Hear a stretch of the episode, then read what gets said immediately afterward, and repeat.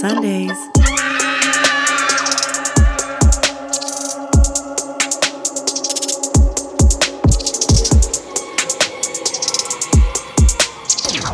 Your flavor saver. My flavor saver. Yeah, save it for later. Just beer foam mustache. Yum. right. So I'm like, bye, right? And I love women, but I also love men, but very specific kind of men. Like the man has to be super fucking bearded. You know what I mean? Sure. Like uh like a lumberjack. Like a lumberjack. Like if I'm gonna be with a man, he's gonna be rugged, Yeah. like not abusive, but rugged. I don't know. I just Oh, feel ru- uh, ru- something about a beard. Rugged and abusive I don't think go together. That's uh, shouldn't. that's a different I mean there are people who are abusive who are rugged, but being rugged is is more I don't know, it's kind of just uh it's a look. It's not a So the abusive partner I had, well, the physically abusive partner I had, um, he was obviously a little bitch, right? But my friend, like my best friend growing up, what one of my best friends growing up was Roger. You know the guy from that does the green slime and stuff like the dance nights, like Uh, the '70s rock and stuff like Sure, that yeah. at the shortstop and at footsies and stuff. Um, oh, he's he, he's a graphic designer. He, Right, yeah. yeah. He um he's one of the people my daughter interviewed uh, during one of her exit things for for high school. Anyway, he when he met him, he was like, he's got baby hands, Baby hands. baby hands. So the entire time that I was in a relationship with that monster, um, I would always laugh inside because I would be like, "Yeah, or you hit me with your fucking baby hands, little bitch." Oh, it's funny. Well, I'm glad. so uh, yeah, he wasn't lumberjack either. yeah, I'm glad you're not in that kind of a relationship anymore, Yeah, me too. Because I'd catch a fucking case. right? Uh, I mean, but some people are in relationships because they're so passionately in love and they'll do anything for one another. Yeah, I see where you're going, but I want to before you get there, I do want to say because somebody is jealous or controlling or constantly wanting to know where you are, those are not signs of love, those are signs of control. Oh yeah, And- of course. Please, if you need help, look for it because those are not, you know, there's so many people that I realize are in relationships out of convenience or because they're scared to look elsewhere. And hopefully they find their way out of there, man. I think that you said the right word, convenience. Um, it's just sometimes it's like what's that phrase? It's it's cheaper to keep her kind of her. thing. Yeah, it's a convenience thing Yeah. for a lot of people, uh, especially when kids get involved. You know, they don't want to. Oh yeah, this the abusive guy. Like I had children with him, and I was so scared to be a single mom. But I like thrive in chaos, and I was I'm like the best single mom for my children. Like I couldn't imagine. Like I've raised really great kids. I can't imagine having to have to share that responsibility with anybody else or or ask permission to say yeah go do that you know like i i Right. I was the one that to make all the decisions. And while it can get daunting and exhausting, it was also I was able to raise them the way I want them to be raised, and they're great kids. Yeah, that's good. So fuck that shit. Do your shit yourself if you can. Lean on your family if you got it.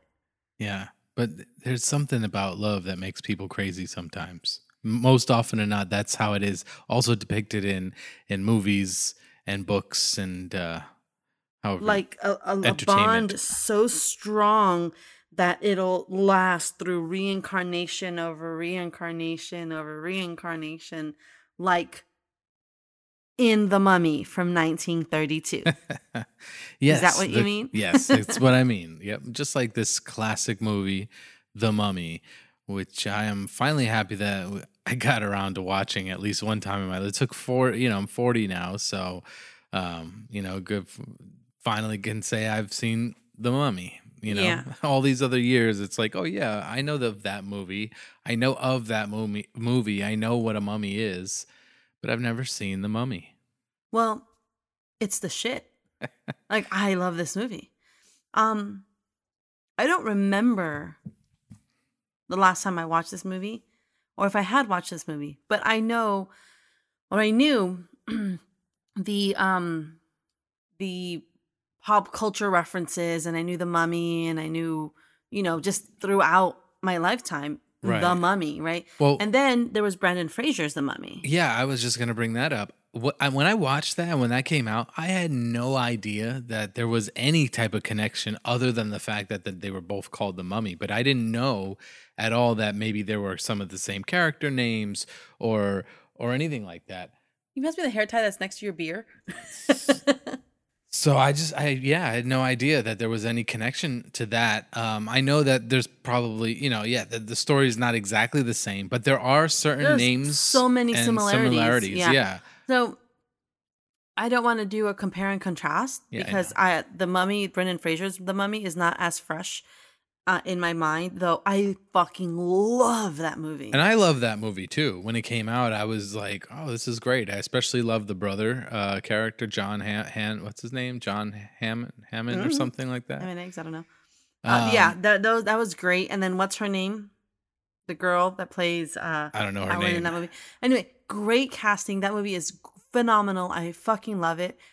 I wouldn't call it a horror movie. No, no. And this was a horror movie. I think maybe that's why I didn't ever put the two together Mm-hmm. because to me that was just like an action adventure. Mhm. Brendan Fraser was hot at the time, whatever. Um, and so I never even th- realized that it was even Universal putting out and the kind of like a reincarnation of the Mummy or whatever. Um, but yeah, and and this one is, I guess, you know, considered one of the classic Yeah, horror is- movies. This is one of the Universal monsters. right, right. Yeah, it's The Mummy. The Mummy played by Boris Karloff. Yes. Now, is this before or after Frankenstein? This is 1932. Frankenstein was 31. Yeah, yeah, you're right. Yeah. 31. Okay, so so so he But I think this one was filmed first and then released under the t- big title Boris Karloff is The Mummy really after the success of Frankenstein. interesting. Well, yeah, I mean I I see obviously when people are on top and when, you know, their movies are a success, so Yeah. um but yeah, he did a great job in this too as well. Play I mean, character style or acting style, I don't know if it's acting style, but the characters he played were both similar characters. Yes, they were monsters with a lot of inner turmoil and, and, tragic characters, really. Yeah, yeah, but also s- movements were slow, and um, I guess you know Frankenstein had some "Urs" and some whatever's Well, whatever. You know that Boris Karloff, the as an actor, he ruined his back playing the monster in Frankenstein when he had to carry that Clive Owen character over his shoulder. Uh huh. That's when he like ruined his back. And Mm. so he was in chronic back pain throughout the rest of his life. And he got his big break at like 44. Wow. Yeah. So that's interesting. Um, Yeah. So the movie was uh is from 1932 and it was directed by Karl Freund. uh, F R E U N D. Freund. Freund. Freund. Freund. I don't know. He was um the cinematographer on Dracula and Metropolis, both movies we've covered. Wait, have we done Dracula yet? No, we Oh. haven't done that one either. That's another classic one. Metropolis. Yeah. And uh this was his first film as a director. Oh, okay. Yeah, so he was in the U.S. two years before he became a director for this movie. Uh, he later pioneered the technique of filming a TV series using multiple uh, cameras when he was hired as a director of photography for the I Love Lucy show. Oh, really? So, so he's kind of the guy who got the whole multi-camera Mm-hmm. Yeah, thing so going. this allowed reruns to be possible. So prior to that, the performances had to been had to have been done twice, one for Eastern time, one for Pacific time.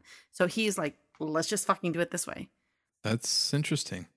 I love Lucy. Yeah, From The Mummy to I Love Lucy. yeah, yeah. Okay. All right, and the movie stars Boris Karloff as Imhotep, one of the true icons of horror cinema. Boris Karloff. Um, he's best known as 1931's Frankenstein's The Monster.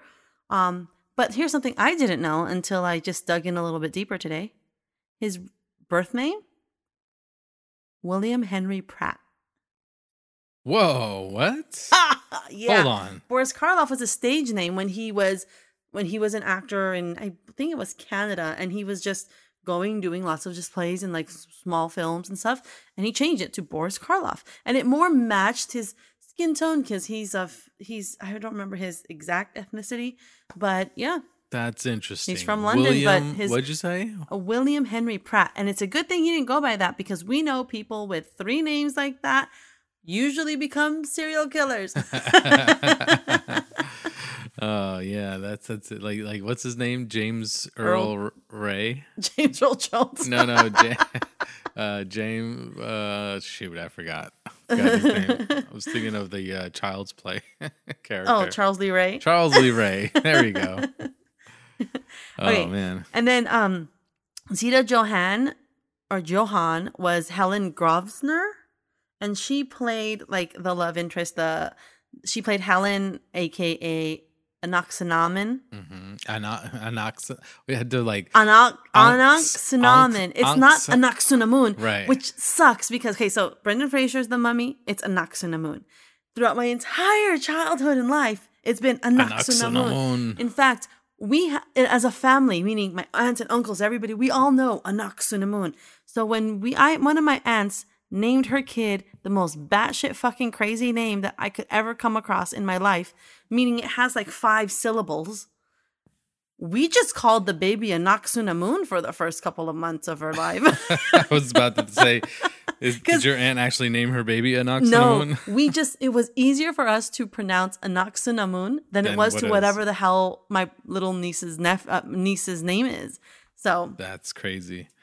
That's crazy. Yeah. yeah. I was that's another part of it where I was like, oh shit. Because at first he was saying it weird and I was like, wait, what is it? Onxanamun. Onxanamun? But then I'm like, wait, Anoxanamun. And then that's when I'm starting to put everything together, realizing that this story is connected to something that I Yeah. you know do know. well, Um, but yeah, that Yeah. was that was something. So I'm wondering. Here's my one: uh, Is that the pronunciation? Was that pronunciation the correct pronunciation?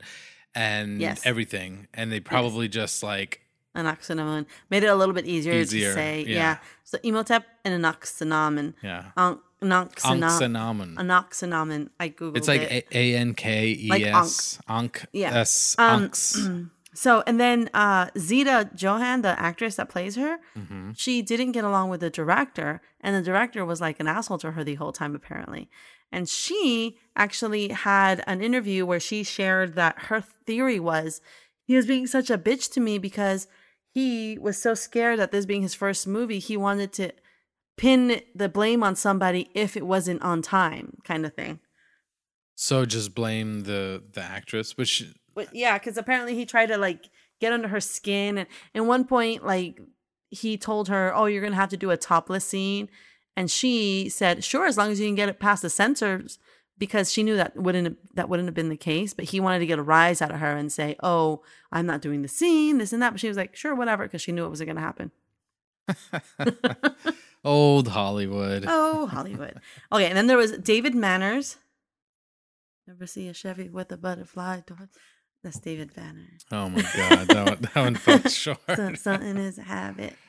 No, stop, right, please. so he was Frank Whemple, and he was in Dracula. Mr. Whemple, yeah. At least it's not Mr. Windows like I thought it was growing up. Mr. It's got windows. Um, he uh, was in Dracula and the Black Cat. Then Arthur Byron played his dad, Joseph Whemple, and Edward Van Sloan was Dr. Muller, who was in Frankenstein and Dracula. I recognized him. Yeah. And in his first scene where he appears, I don't know if you caught this or not, but I think he was in the background, not moving intentionally, so he would blend in by the mummy because the opening scene or I didn't catch whatever. that. You didn't catch it? So the opening scene it focuses on the two characters, the young guy and the uh, older guy, whatever. I'm not great with names. They're both talking about the find. And in the background, they kind of show a long shot and you see the mummy's coffin in the background. Oh, you see him and there is like some sort of like a shape, but it's sort of like hunched over or something like that. And all of a sudden, when they mention something, he turns around like, "Here's my big entrance, and it's Yeah. me." Hey. yeah, that was so funny.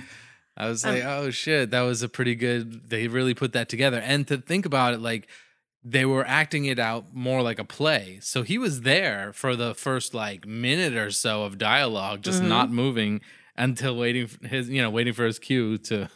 yeah so in. a lot of these movies we see because they they um they're they're they're newer right so we see them kind of like the D- cabinet of dr caligari their plays, but just being shot on film, kind of thing, right? Right. Yeah. And that's a lot a way a lot of directors approached it because that's what they knew. Yeah. Now I did also catch that there was a lot of cool transitions and Mhm. camera uh, movement and stuff like that. Mhm. Uh, maybe going from one scene to the next, or just to depict movement in the scene or whatever. Um, there was definitely some cool, like not single shot all the way through kind of thing, but where it would cut here, move down, Yeah. do something, or you know, different uh, cool little effects that they did. Yeah. Well, so then the makeup was by Jack P. Pierce. Do you recognize him? No. He worked on Wolf the Wolfman.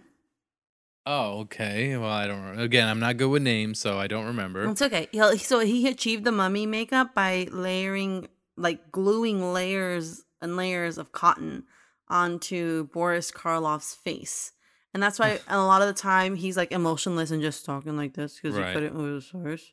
Yeah, that's what that was. Now, this is when he was in the mummy. Wait. No, because he was only bandaged as the mummy for Okay, the so this is when he was with the that other This is when name, he was Ardith Ardith Bey. Bay, right? Yeah. Yeah. So, so that you mean they textured his skin Yeah, because slightly? it looks like he's like got wrinkles and is yeah, like cracking, Yeah. kind of. More at the end. I Yeah. noticed that. Yeah. So he um but yeah, I think the makeup was really well done for him. It was great. The the mummy wrapping, we only see it. Like I, I wonder why it was such an iconic, like he's wrapped up and I thought about that too. yeah, but we mostly see him as Ardith. Right, because we don't even see a full mummy. Like we see a mummy in a casket. we see him standing there we see him stand Mhm. and wrap, and then we only see like a leg or something, and or uh, and a hand. But you don't ever really see him full on in the full mummy. And I kept thinking too: is he going to come back and be a mummy in the end, or is he going to be just this Ardith Bey guy the whole time? Right. Well, and then there's one more credit I want to talk about, um, and that is that of the Nubian. The Nubian is a very small character in this show, in this show, in this movie. Um, and I was like, oh shit, is, is that guy in blackface or something? He's not.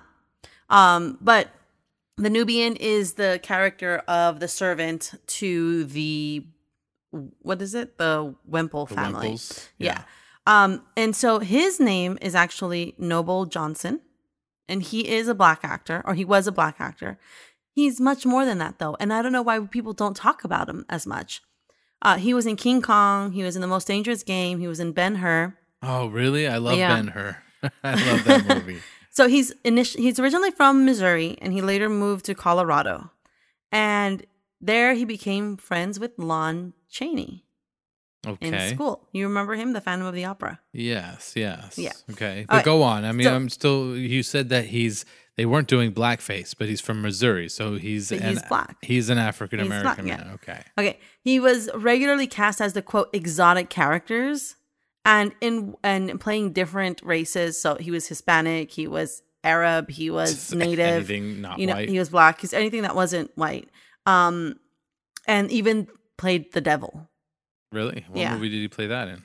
Um, well, now I gotta go look for it. Well, you bring these up like I'm not going to ask you a question afterwards. Um, but so the black and white film of the time allowed for more opportunities for minorities because their their skin color wasn't that wasn't a big deal then because it kind of quote unquote washed out the color. So it was black and white. You can just see contrast. right. Yeah. Um, but uh, it was still mostly black performers were confined to uh, what they called race films up until the 1960s. hmm Um, but he later went on to found the Lincoln Motion Picture Company, which was an all black company and the first to produce movies uh, portraying black people as real people instead of just racist caricatures. Oh, well, that's nice. That's fucking amazing. yeah, that is nice. That's amazing. I'm glad that they weren't doing a blackface thing Yeah, me because I mean there is a lot of other racism in the movie, but Mhm. that's for the times, you know. I mean, uh, we we can't. It doesn't justify it at all. But we all know that you know we've evolved so much, or we should be evolving so much by now. Um, but obviously, all of our history. Uh, in one way, form, or another, has some sort of oppression to minorities and uh, slave people who are enslaved and things like that. So, yeah. um, So there's um there's a lot of growth we've done as a, as a society, as civilization. But we have to remember we came from somewhere. Yeah. Like it started off, Yeah. Like the scene where he comes in and goes, "Go get your master." yeah, and I'm Like- like, bitch, what? Yeah. um, okay, and the movie is inspired by the discovery of the pharaoh Tutankhamun, King Tut. King Tut, um, and his tomb, and the unleash and the curses that hit the, its discovery unleashed. Sure. So that's what that is. Now I don't know a lot about the King Tut curses. I feel like that there was probably um there was some like shows in the 80s or 90s that were or maybe like unsolved mysteries kind of shows or something maybe. Um but are there or have there really been significant curse Well- curses or eff- effects of the curse? So there weren't a lot of um let let me try to so the understanding was if you open this tomb, all these curses are going to be unleashed. And what really happened was a lot of people did get sick. I remember that. Um, I remember learning that people did get sick, but it might have had a lot more to do with the exposure to the air that was uh, sealed in so for so long, and um, I think that was all that I remember about it. But that's interesting that this is based off of factual, um, you know, actual Well, Egyptian, yeah, um, s- stories as opposed to like a like a Mary Shelley's Frankenstein. Right. So this is the first of the so Dracula, Frankenstein, those were based off of novels. right. Okay. This one had no basis in a Right. novel. Yeah. This one was just, oh, let me take a little bit of here, let me take a little bit there, and create this movie, right?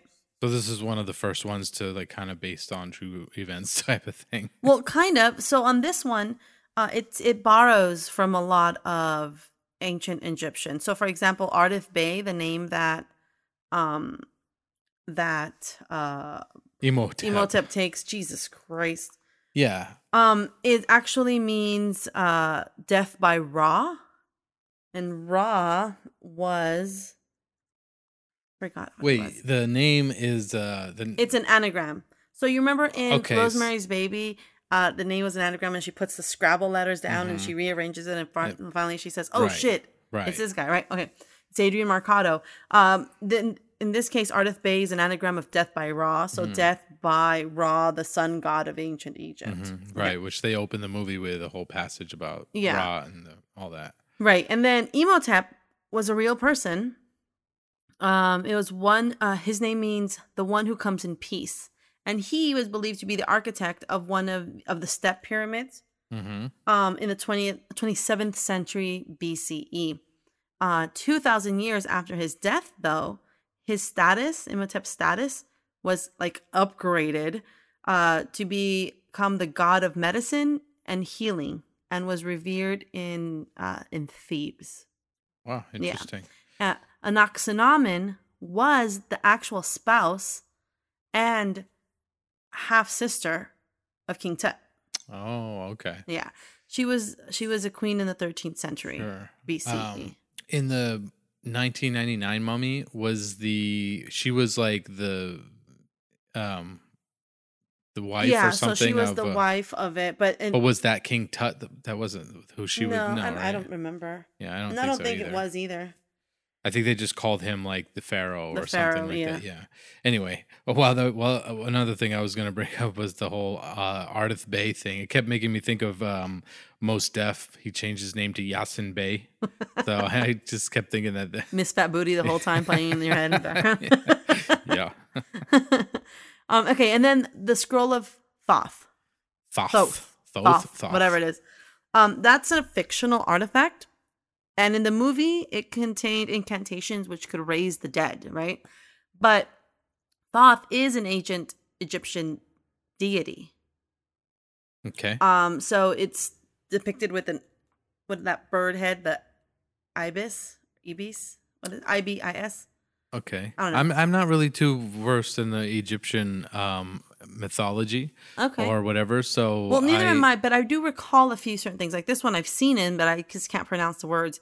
Um, he was the god of moon, wisdom, writing, hieroglyphs, science, magic, art, and judgment. Thoth.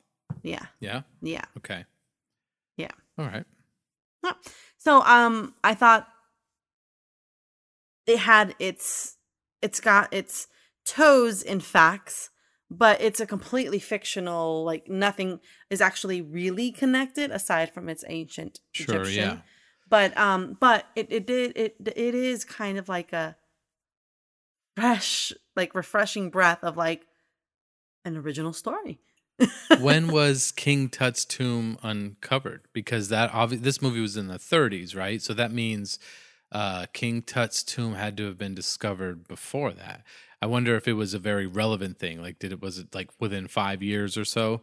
Well, it was Um, in 1923, I think. 23. Yeah. So okay, well within 10 years, um, because that would make sense on why it's like um, a relevant topic or something that they wanted to explore. You know? and- yeah, and- so it was like still kind of fresh maybe. Right. Yeah, I mean, well, think about it.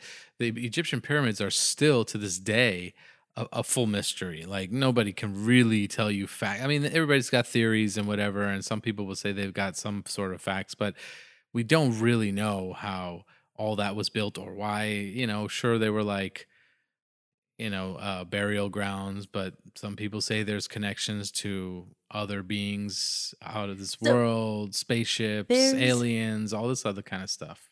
There's this theory about ancient aliens being completely just racist because how can people of different ethnicities and and and um un, quote underdeveloped countries how could they have built such things without the interference of something else because there's no way they could have thought about it themselves like in guatemala you saw the pictures my dad sent you know Mhm. yeah, there's this ancient ruins. Like obviously, it must have been aliens because brown people don't know how to do anything. You know, But- so well, you're there's saying like, that deeply sarcastically, root. Yeah, right? sar- sarcastically. Yeah, Yeah. but it's like rooted in racism. Of course, they could have done it themselves. They invented irrigation systems. They they identified proper ways of staying hygienic. So you're saying so- that we didn't learn this these type of things from alien No, encounters that and that saying that aliens are the reason why these things exist in brown countries is super fucking racist. I see where you're coming. I, I mean, I don't know if I agree with Like I'm not saying aliens aren't real, I'm not saying they are real, but I'm saying that ancient aliens is fucking racist. the idea of some sort of idea- int- but all right, well, like maybe the idea maybe, that oh somebody else must have helped you do that because we didn't do it in Whitelandia over here, so you must not be able to do that. you're very passionate about this subject. I just hate racism.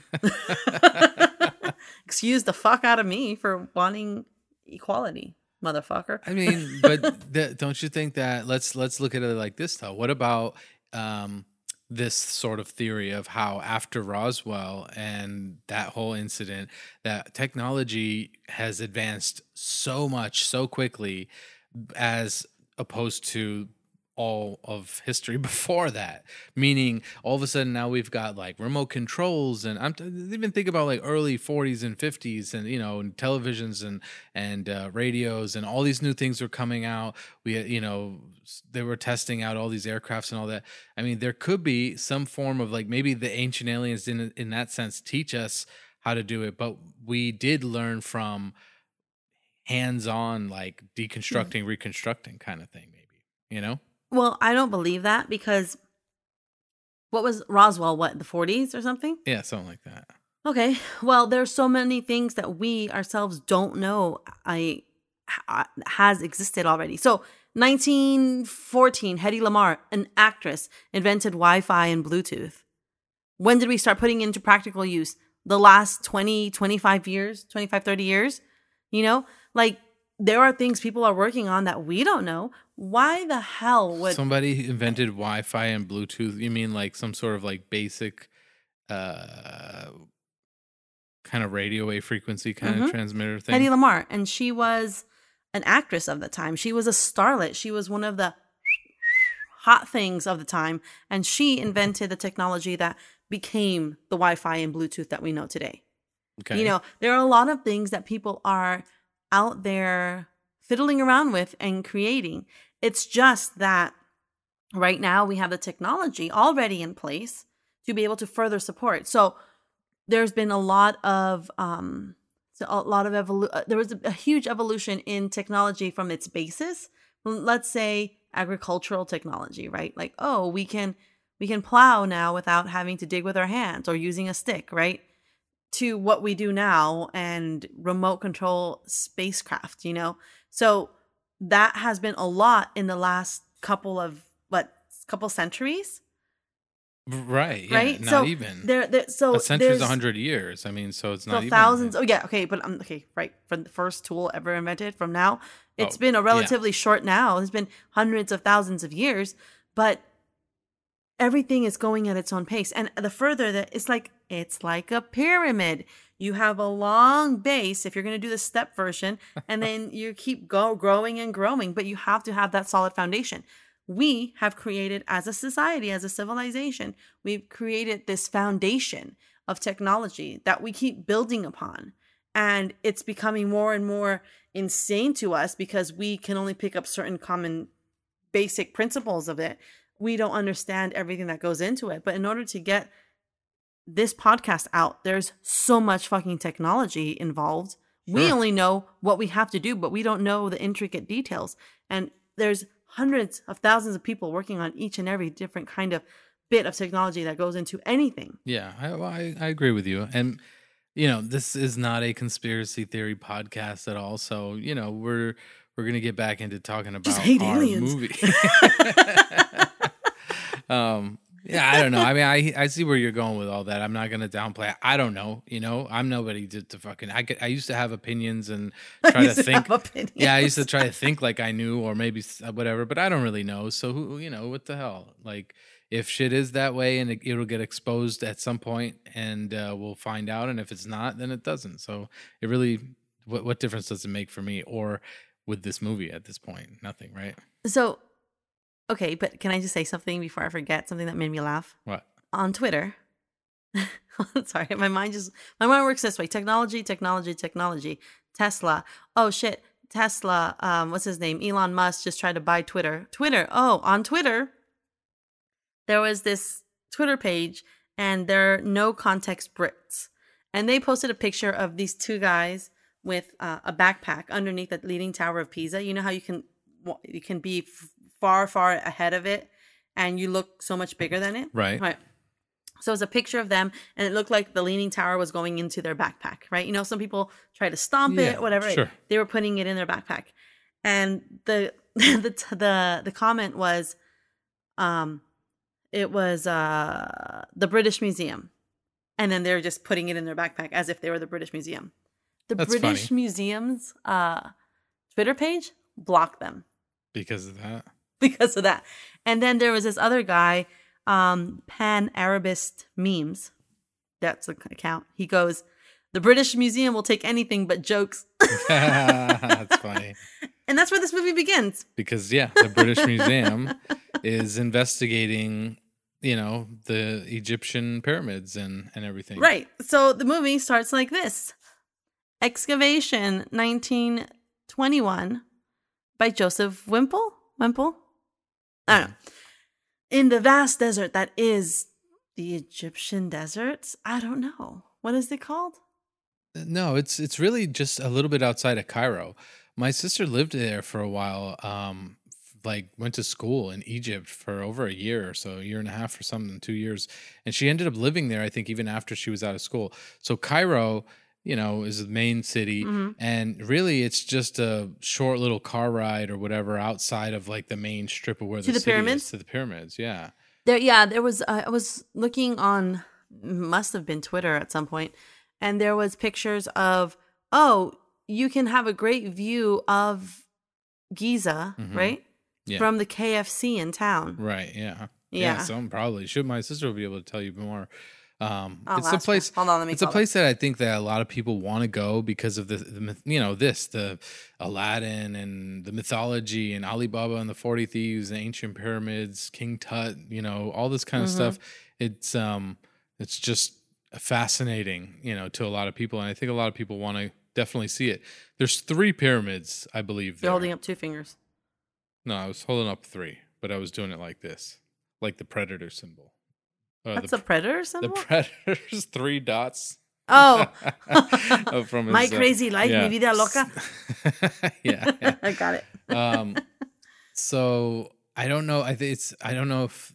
I don't know. Again, like I'm not very ver- versed in this at all. But Giza is one of the pyramids for sure, and maybe they consider all three of them the pyramids of Giza. But I think there are two others might have different names, or whatever. There are three different pyramids there. One's huge. One's the other one's not so huge, not but so still huge. and then there's one a tinier one. And then there's also the the Sphinx there, Mhm. which in this movie they depict the Sphinx. They show a scene of it, and then they kind of pan over, and there's the British Museum. That I don't know if that was like because at first I was like, "Whoa, was that like a a special effects kind of transition that they went from the Sphinx to the museum, or is the museum really right next to the Sphinx?" Looks like we have to book a trip. yeah, so the movie, the synopsis is an Egyptian mummy is risen from the dead and he is out to look for his long lost love. Right. And so um he wants to basically resurrect her um because he died alive. Well, I don't know. So it was a So little he confusing. died alive. that. No, no, no. Okay, so, he, was buried alive. he was but, but and the and the sacred so this group this trio that we talked about the opening scene they find this mummy in the sarcophagus in this hidden tomb and they also find this box now this box we know contains the scrolls of off. thoth and that is um it's hidden in with his stuff and the mummy is Imhotep. They find that it's Imhotep because it has his name on it, even though they do say in the story that he was given a nameless grave, but his name is on there. Whatever, whatever. I forgive you, Boris Karloff. Um, but he was buried alive, and they could tell because of the way that his body had moved, trying to get away, get out of the of the of the The bandages band, yeah, the, and um the sacred spells that would have been engraved into the coffin or the sar- sarcophagus um which would have protected him in the afterlife were scratched off Sure. so they only saw Imhotep mhm. right um and they joked that he may have been involved with one of the you know one The of princesses the, the princesses or, or- something like yeah.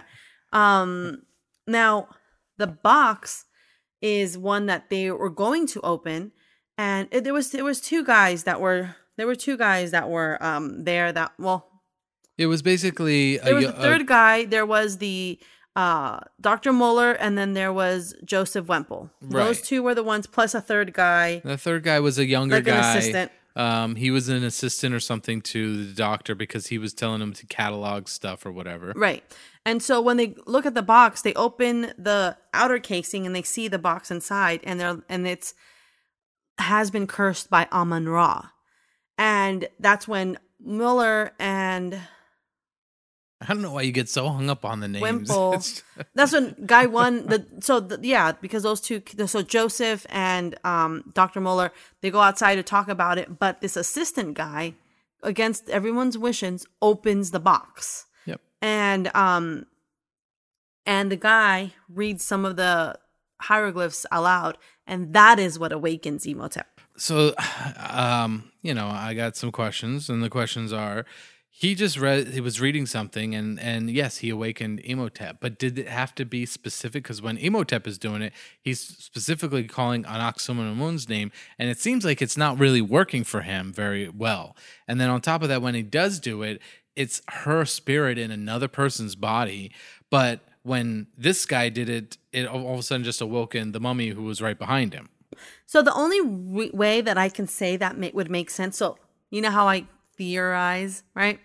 So the way that I feel it could make sense is his body because it was he did something sacrilegious, right? The reason why he had a, an unnamed uh a grave was because he was with one of the daughters of Isis, one of the virgins of Isis. Though they had they were priestesses, priestesses who had to be pure and not touch anything uh soiled or not clean. And he had an affair with her. And when Wait, this she is died, Anaxinamun. yeah, this is about, an right? Oxanamun Anxanamun. And when she died, he did something horrible, and he went to uh and took the thro- the Scroll.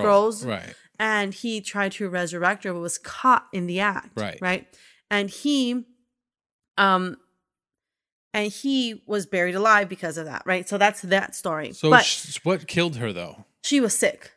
You saw that she was sick on the bed and everybody was grieving that she was going to die and she died. So she hmm. was just sick. So my theory is that because she was preserved and buried in the correct way and he was just tossed in there without the rites or the passages or whatever that was required for him to go into the afterlife she was then resurrected over and over and over again till remnants of her soul came to Helen, who's the woman in this movie. Um, and so she is both Helen and a reincarnation of Enoxanamen. But Imhotep, he didn't have the proper burial, so he then died and was just dead. And his soul was in that sarcophagus with him the entire time because he also was buried with the scrolls.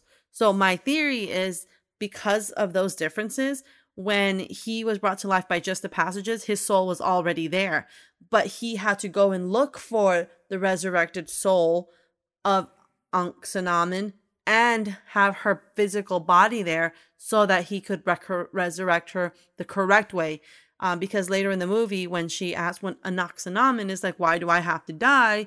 He's like, "I I fell in love with not just your body, but with your soul." Sure. So they both had to be together. That makes sense. And I did start to think about that and I got that during the end that he was trying to make sure that the body and the soul were together. Um, but now his character as Ardith Bey was that who was underneath the bandages and he was at his physical form the whole way. I mean, I guess it was, right? So yeah, so then ten years later, we meet Ardith Bey, which is the mummy, Imhotep's mm-hmm. body who has come back to life and it has more of a regenerated into a person but he still looks really wrinkly. Now we don't see because it's in black and white. I know that there's color probably somewhere but we see black and white. Excuse me. And um i feel like it's just 10 years later and his body has had enough like we talked about in the last movie um he's eaten enough souls or enough body or enough Yeah. whatever to become a whole person Well, what about um was that also this particular um details of the Anaxenamon and Imhotep part of it was that the similar to the Brendan Fraser movie? I I think don't so because in the Brendan Fraser movie, Noxanamen is played by one person and Helen is played by another person. Mhm. And they and she has to I think she has to die where her body is. I don't remember. Yeah, I was just wondering. I'm you know, I'm curious to see like how much of it they borrowed or what did they change um from They changed a lot one. because uh, they added a brother element in there instead of Frank. No. Well, Frank is played by Brendan Fraser. Oh right, that would be Brendan Fraser. You're But right. they added a brother, in there, which that, is yeah, crucial to the success of that movie because Mhm. he's brilliant. yeah. They added another, the Americans that want to come and with their guns and shoot him up, whatever. Um, and that's their competition. They added the Guardians of the Valley. Right. Now you might know this because you looked up a lot of trivia, but the Ardith Bey name Uh-huh. is actually the guy's that one of the that lead character's name in the movie. He's Ardith Bey in the '99 one. Is he? Yeah.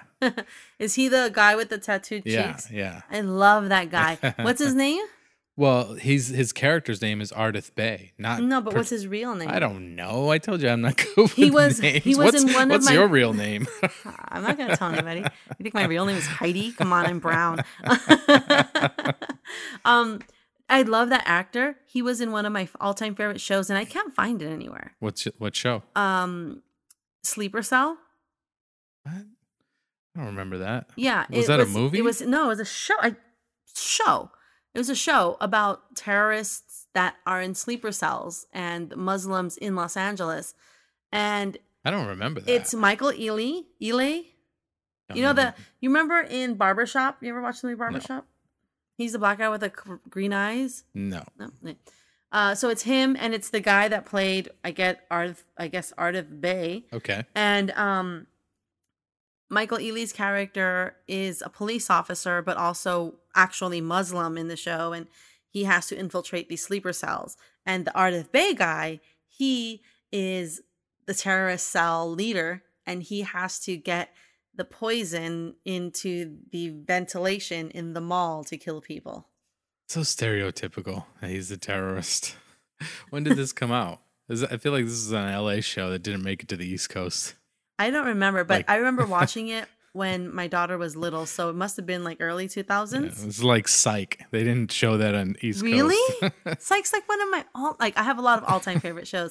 Nobody there- in the East Coast is going to be interested in what's happening in Santa Barbara, California. Why not? There's you get to find pineapples in every episode. Uh, I mean, there's certain things I'm like, what? I've never heard of this before ever. And you're like, really? This is You fucking weirdo. All right. So, um, we also meet, so it's 10 years later, whatever. We also meet Helen, who is a patient of Dr. Miller, but you're like, what is she a patient of? Or what, like, what is her ailment? You, That's you what I never thought. find out. right. We never, we never find, out. But we do also see, so maybe there's a tie there because what's her name? Uh, An- was also sick. So maybe there's something like that. Um, and then there was um her Frank, who ends up being the man that falls in love with her. Um, Instantly. Instantly. It's like instant coffee. He's like, oh my God. She's Hello, I love head. you. But oh, so this when when um so the incantations Imhotep does at the museum, whatever, and oh sorry, Ardith Bey, um, that puts Helen in a trance, and she takes a taxi to the museum and says Imhotep and tries to get into the museum, and she's under a trance, and that reminded me of the last episode that we did, uh, when we talked about if something is possessed, The last episode. Of, hosts. Oh, right. Of hosts. Yes. it's plural um if uh if someone's possessed how much of their actual memory is retained Sure. and in this case she was able to get into a taxi like she she was able to get stop dancing go to the coat check grab her coat go out have somebody call her a cab get in the cab direct the Tell cab the where cab, to go yeah, where to go. pay the cab get out of the museum and know that she has to get into the museum Yeah.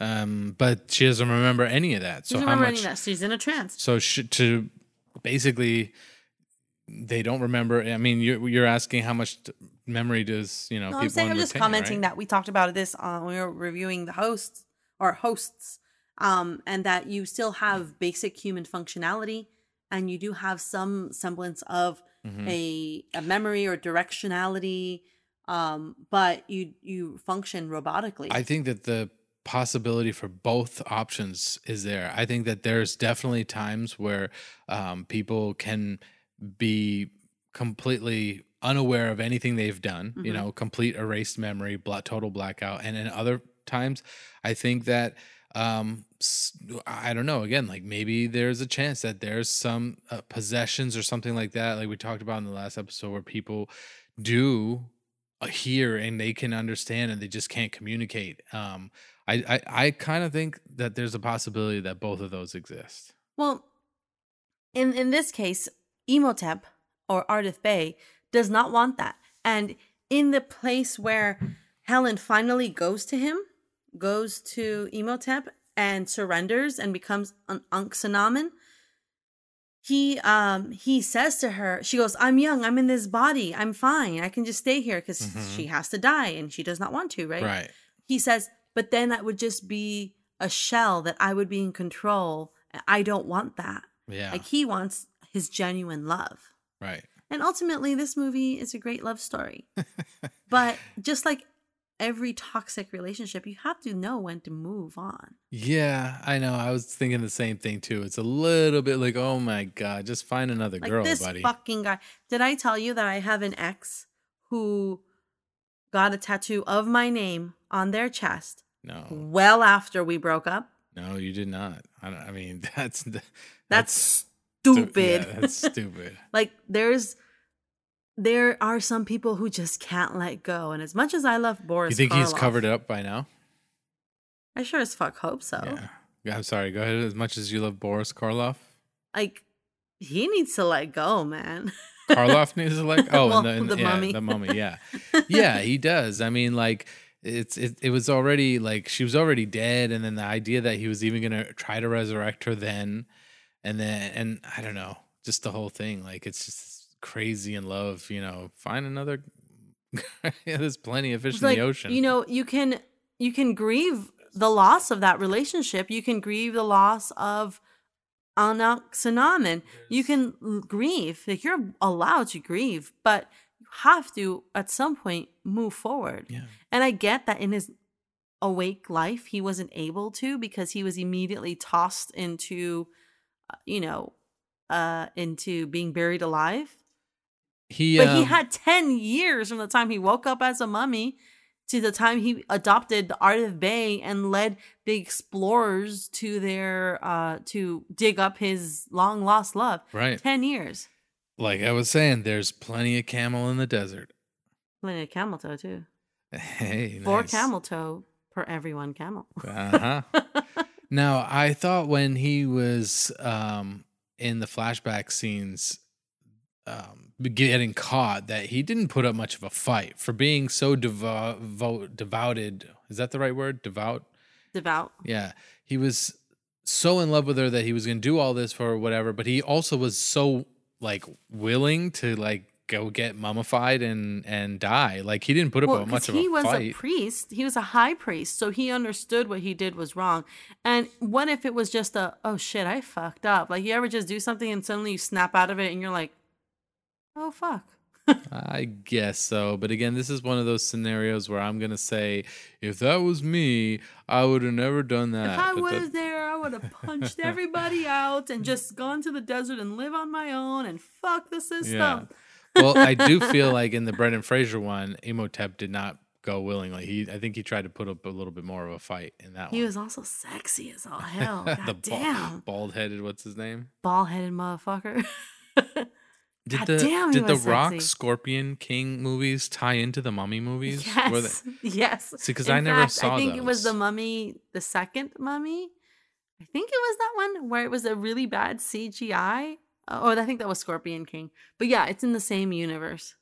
Yeah. Okay. Because I, I think it's called the Mummy, seeing- the Scorpion King, maybe. Well, there's a Scorpion King, and there might be a Scorpion King two, but I, you're right. Oh, there might be a crossover. The Mummy, something. and then there's one that it was just the Rock's story. right? Yeah. But then there was one that he was just a he was he was a main uh, he was a, a highlighted character, but he really was like the subject of the story. But it was still very much a Brendan Fraser, Rachel Weisz's movie, Hmm. Okay. Well, and that um, was the one with the really bad like it's the Rock's face and he does the people's eyebrow. I, I I remember that for some reason, but I don't remember seeing the movie. But for I, I might have seen that part or something, or somebody must have showed it to me or whatever. But um, so But yeah, that's, At the end of the movie, you know, all gets right in the world again, right? There isn't this mummy takeover.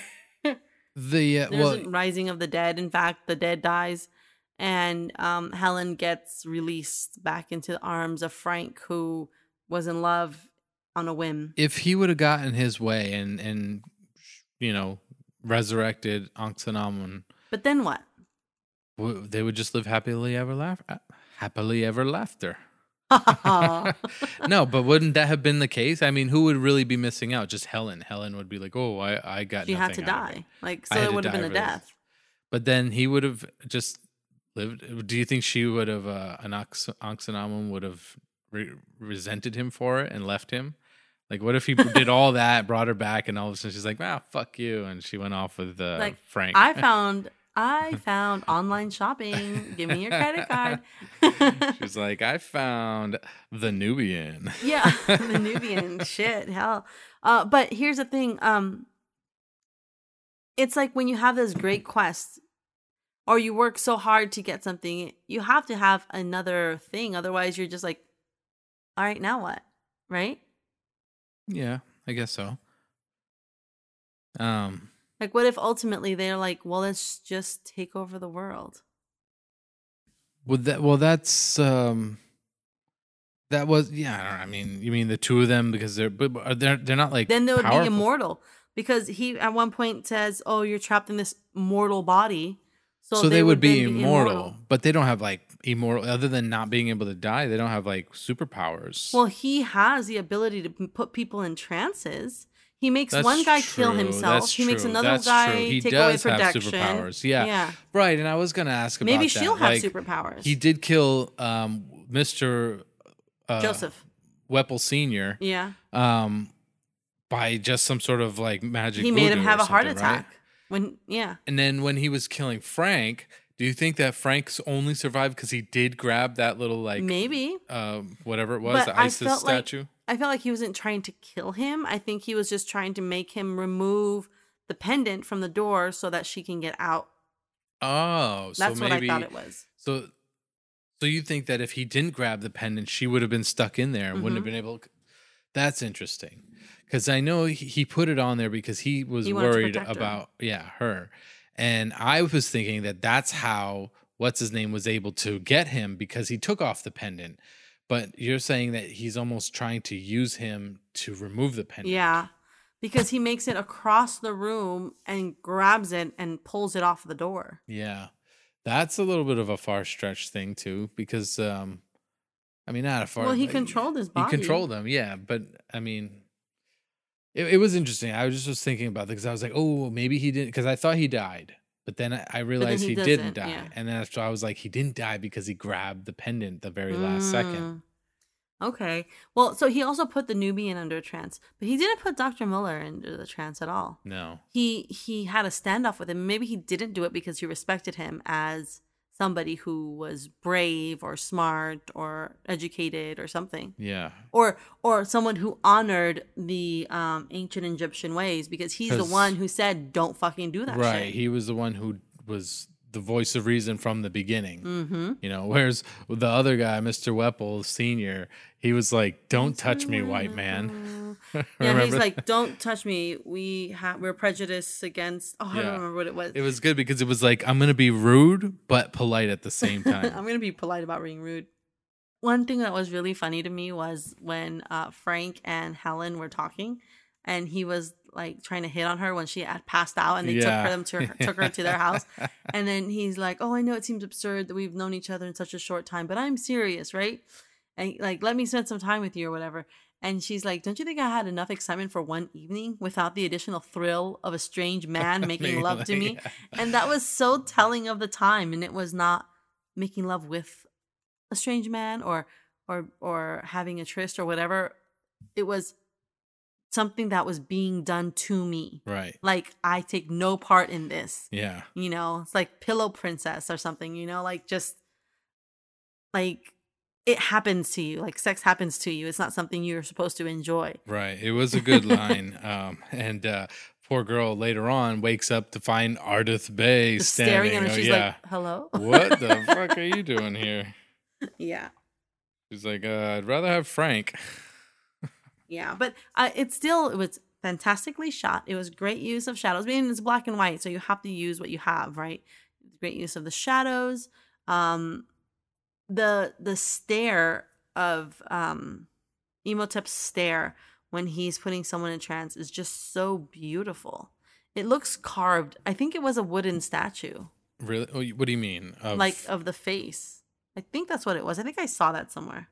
Oh, um, I don't know about that. But you said statue, and I did want to talk about the Egyptian statue god because they seem to come to life and have a play in obviously destroying Imhotep, but it was twice because wasn't it even the statue that had done something when he was trying to resurrect her or something yeah like so that? the stat the, the scrolls were originally kept underneath one of the statues and i want to say it was the statue of isis or osiris one of those two and though oh no you know what amun ra maybe it was ra maybe it was ra anyway um one of those one of those statues on was sitting on a base and that base had a secret door and the secret door is where the scrolls had been kept right. mhm. and that's where Imhotep, as a high priest, went to steal the scrolls to go resurrect Anaxanamen. But when he went to do that, he got scared off because the the um the statue moved, right? right. Yeah. That's And- what. yeah. So it moved then and it moved to kill him at the end of the movie Mhm. and turn him into a skeleton. Um and I think it's just because at the time they were interacting with their gods or their or their whatever. It, it's supernatural. Right. And it's also because, I mean, like, if it wasn't for that, then he probably would have won, right? I mean, he would have been victorious in his efforts. Maybe, maybe not. I don't know. But, like, it definitely, nobody could seem to stop him. He did have powers over people. I think it's just cosmic karma. It's like it's like the universe balancing itself out again. It's like, oh, I let him get away with the scrolls which created this fiasco in the first place. Let me fix that real Mhm. quick. Yeah. You know? And they did a really cool transformation scene to, like, uh, show him growing old and dying Mhm. again, turning Yep. kind of back into that mummified character and then, then his skeleton on the ground. Did you catch that um when Frank was telling was starting to hit on Helen and was like, "Oh, I feel like I know you. Oh, I know where I know you. I discovered the princess. Princess is the is an oxynomen." hmm And he's like, "When I unwrapped her her bandages, I saw her head and it looks like yours." Yeah. He was. And I'm like, "You're unwrapping these mummies? Well, they were doing it in the name of science. Fucking shit." Um, yeah, she had a big head, and he was he loved her head. Yeah, well, she did have a, a pretty good watermelon sized head. Yeah, she reminded me of Betty Boop. Yes. Well, a lot of the actresses of that time were very Betty Boopy. Yeah, especially when she was within her little uh sexy? Egyptian Egyptian outfit in the end. Yeah, well, it's also funny, not funny, haha, but funny, like, oh, that's weird. Um, that she was supposed to be half Egyptian, and everybody would say, You're half Egyptian, aren't you? And they're like, I, I feel that about you. And all she really did was have very heavy eyeliner. yeah, yeah. She very much looked like a Helen. so that's that. I, I I mean it's it's one of the greats. It's one of the classics. Obviously go watch it. I mean, yeah, I'm I'm glad that we're I'm finally getting around to it again. Like these are movies that I I've always thought like, oh yeah, it'd be nice to watch the Frankenstein or the Mummy or what the Wolfman or Dracula, whatever, all these movies because I've never seen them, and I know that I have friends who love horror movies and who have you know actually seen a lot of these classics, or even people that are not my friends, but like Rob Zombie or whatever, you know, like, okay, I play heavy music. I like that kind of stuff, you know. Um, and he had such a, you know, Heavily, uh, he was uh, heavily, heavily influenced by, by the horror. Yeah. And it's Well, one of those because he- things where he I grew just, up uh, like in a circus family. well, and also in those times, I think that that's, That's the the, thing the- to do. those, f- yeah, what they would come on late night TV, Mhm. you know, thriller, horror hour, midnight horror that shows, whatever. Um, but Yes, I've never Spider missed One out also on a uses those. Who? Sorry, Spider One in Uh-huh. Powerman Five Thousand also Does uses that. some like the, the same kind of like oh let me add a clip of this. Yeah. And and that's cool, but like clips are also something that you can easily do, find a clip in something that you haven't seen, but to go back and really watch it or be a fan of it. And I'm not saying that they aren't fans of it. Those guys are truly truly the fans cuz they did see it.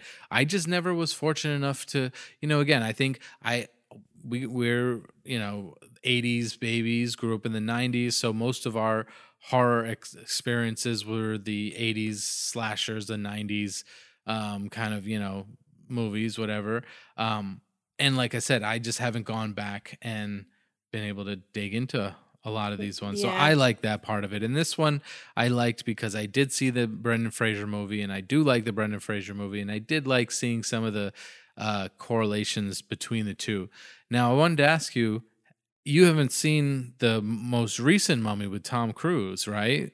I don't think I want Because isn't that Universal also trying to revamp the?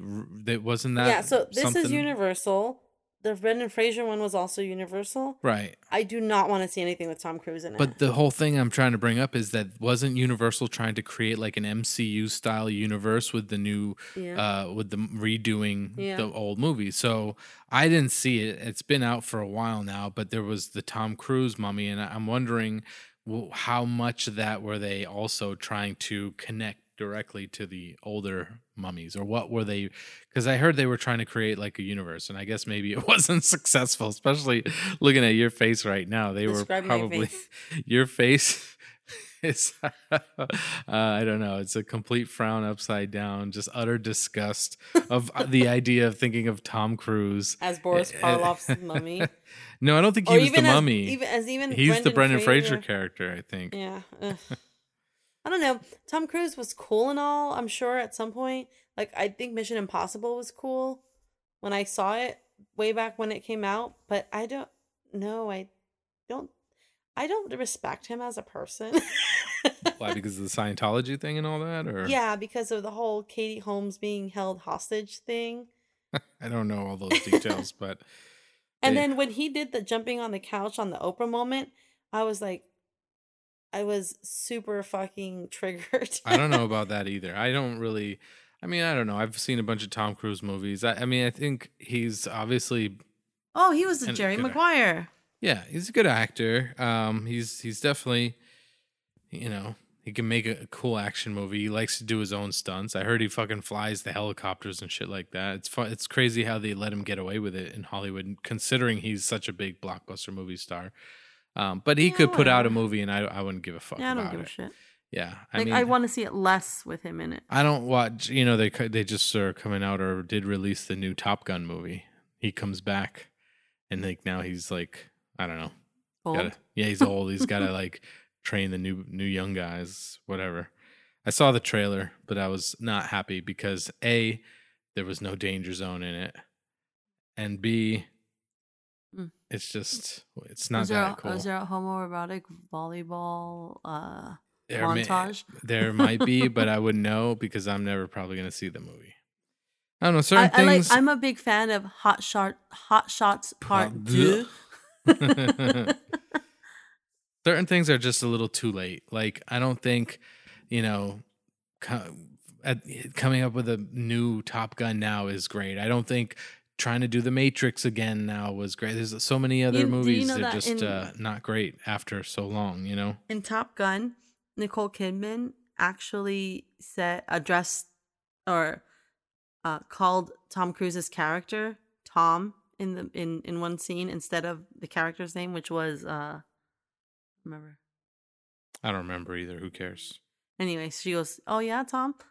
Yeah, I didn't know that. But if you think about the original Top Cruise, to- Top Cruise, Top Cruise, if you think about the original Top Gun storyline, it's about a teacher having sex with her student, getting into a relationship with her student. I literally don't remember anything about the movie except it was very homoerotic. It's that that's where the whole scene of that do do do do do. What's that one song? You know, Take My Breath Take Away? My breath the away. the song that broke up Berlin. Yeah. Right. So that song is playing in a scene when they're making love and she's the teacher, even though they're like whatever. I mean, he's in the Navy or whatever he's in.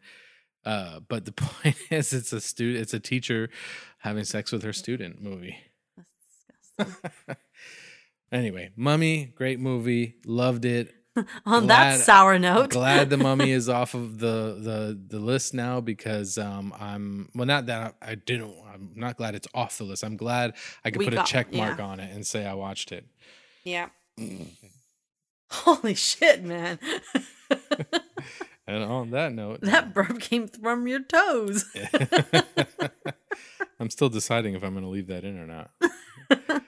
On that other sour notes. um, that's it for today.